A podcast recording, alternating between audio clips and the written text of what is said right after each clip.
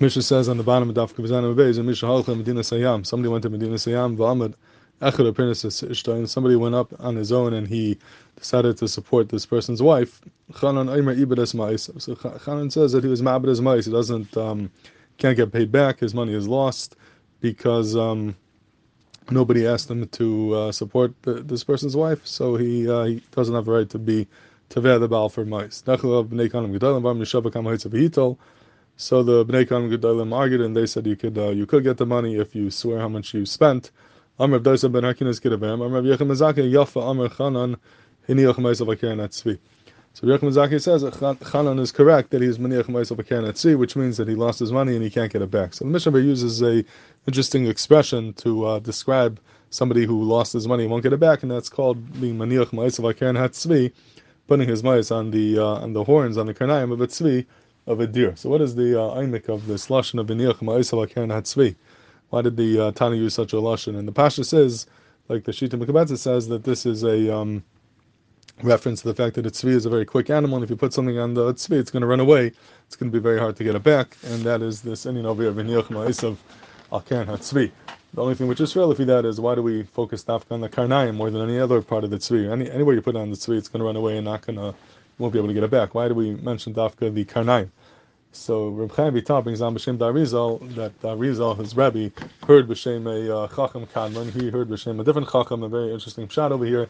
That he says that the, he has a he had a kabbalah that the teva of the tzvi is to be machlav karnayim every seven years. Every seven years it would shed its uh, horns and it would, would fall off because machlav karna b'seif hashana chayfer after the seven years, the deer would dig into the ground and uh, stick the Karen deep in the ground, in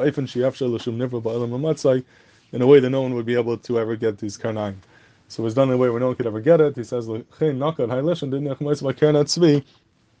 just like this Karen is something that you'll never get if you uh, if you spend this money on the Isha, you're never going to get your money back as well that is uh, how he's maz with the Indian of uh, why it's Karen Hatzvi Dafka. So that's what Chaim Vital brings down Hashem Darizal. It's interesting that he's Mechavan to the sheet over here. The sheet of Mechabetzis over here, Mamash says this pshat with little different words, but the same idea. He says Shemati the Hachi Nakal Karen Hatzvi Mishum Datzvi Kishim Izdak and Karen Tzmayo Harbe, and he goes to Makam Shabal Yorah Balimatze, but Takea Karna Bechem Nikiki Aslayim Kedei Shalom Matzel Oilam Kach Shamati Mipi Chachamim Darshi Rishuma. So he says he says this pshat, and he says he heard it from Chachamim. Darshi Rishuma is mamash like Tarizal says. And uh, then I realized it's possible that this is really all the same pshat, the same mucker, because it's a Yadua that Tarizal was a Talmud of the Baal Mechaber Shita Mekabetzis of Betzalel Ashkenazi. And uh, this pshat is brought down from Betzalel Ashkenazi, this from the Shita himself. And uh, so it's possible that the Arizal heard this from Rabbi Tzal Ashkenazi, and he says he heard it from the Chacham Kadmon, maybe that's who he's referring to, or the people that he heard it from, from the uh, Rishumas. So it could be that the sheet itself is the mucker for the Divi Arizal, that the uh, the the Lashon Karen Tzvi is because of this minute that the Tzvi had to put its Kanam in the Karka once every seven years, and that could be the beer in this Lashon, this interesting Lashon of Vinyach Ma'isav Karen Tzvi.